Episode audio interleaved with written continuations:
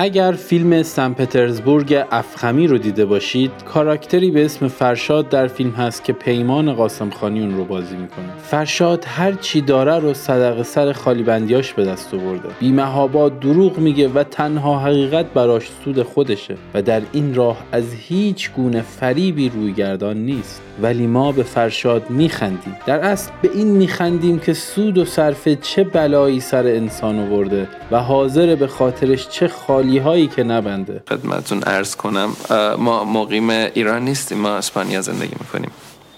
اومدیم اینجا برای شرکت در چند تا سمپوزیوم و سخنرانی در چند تا کنگره. از قضا یکی از همسایه های ما هم اسمش فرشاد بود. انگار که از وسط فیلم سن پترزبورگ بدون اجازه افخمی پریده باشه بیرون و دیوار به دیوار ما ساکن شده باشه. از من بزرگتر بود و پر از خاطره بود. کم حرف بود. ولی وقتهایی که سر کیف بود از خاطراتش که عموما به قبل انقلاب برمیگشت برامون می‌گفت. version کاملی از آهنگ کوچه ملی رضا یزدانی بود. که ساعتش تو قبل از انقلاب یخ زده بود. سر کوچه ملی مرده مرد که سی سال پیش ساعتش یخ زده.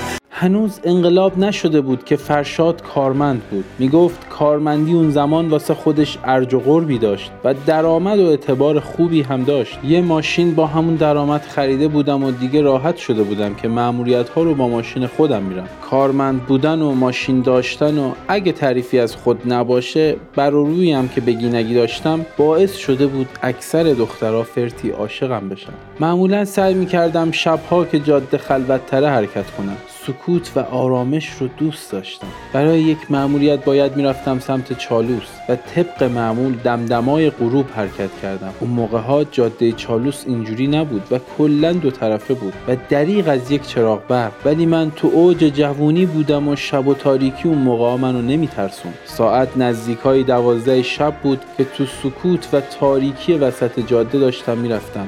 سکوت و تاریکی مطلق. مدت زیادی بود که حتی یک ماشین هم ندیده بودم. داشت چرت هم می‌گرفت. چشمام سنگین شده بود که احساس کردم یه چیزی با سرعت از کنارم رد شد. ویژ.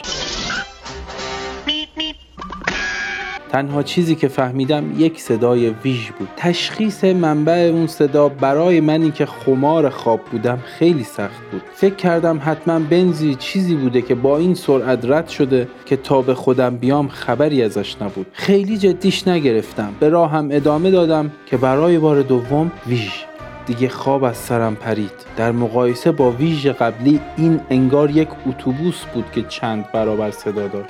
ولی همچنان خبری از منبع صدا نبود. فقط صداش رو شنیده بودم. با خودم فکر کردم حتما خیالاتی شدم. یک سیگاری گوشه لبم گذاشتم و روشن کردم که با حواس جمعتر رانندگی کنم. حواسم جمع جاده بود که برای سومین بار ویژ سر برگردوندم و یک چراغ قرمز بزرگ که با سرعت نور از کنارم رد شد رو دیدم. همون لحظه وارد تونل کندوان شدم و فرصت نشد نگاه بهتری بندازم و کشف کنم که این نور قرمز چیه.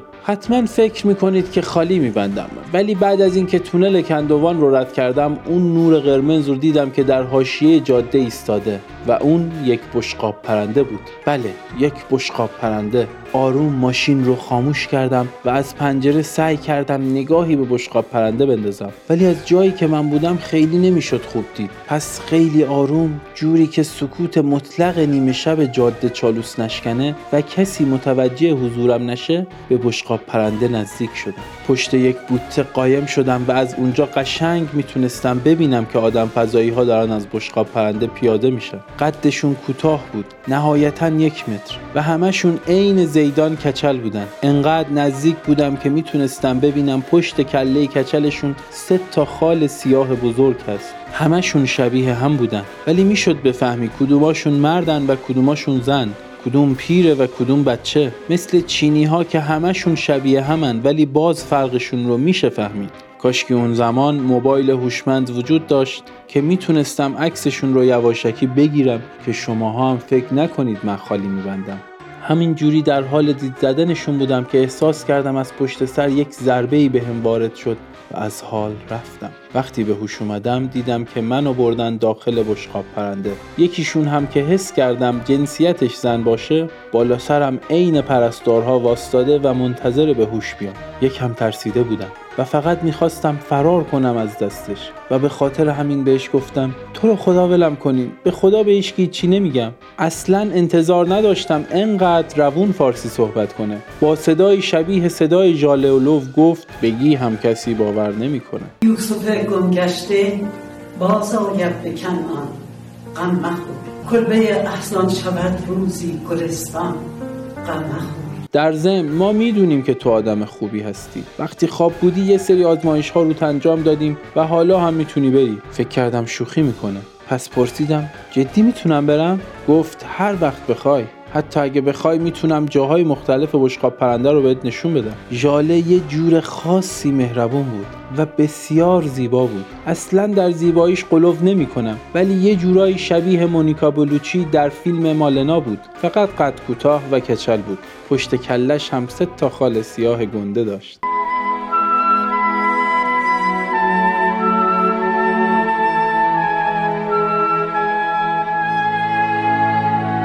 آدم دلش می‌خواست همش باهاش حرف بزنه. رفتیم بشقاب پرنده رو گشت زدیم. توش خیلی بزرگتر از چیزی بود که از بیرون به نظر می‌رسید. دمدمای صبح بود که به ژاله گفتم دیگه وقتشه برم. اگه دیرتر برم همه نگرانم میشن. ولی ژاله به هم گفت بمونم.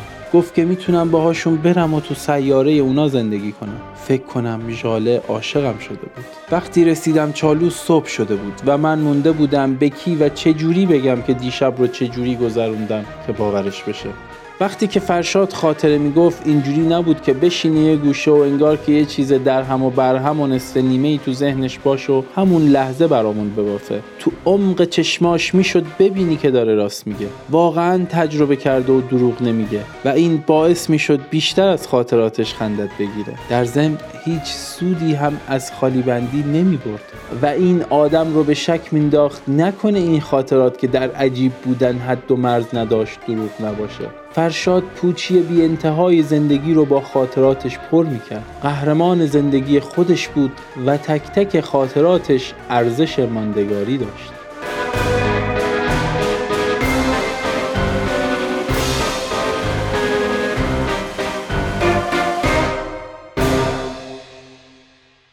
برای مشاهده این پادکست به صورت ویدیویی با ID یوتیوب ما سوفیلم و یا ID اینستاگرام ما سوفی underline couple مراجعه کنید.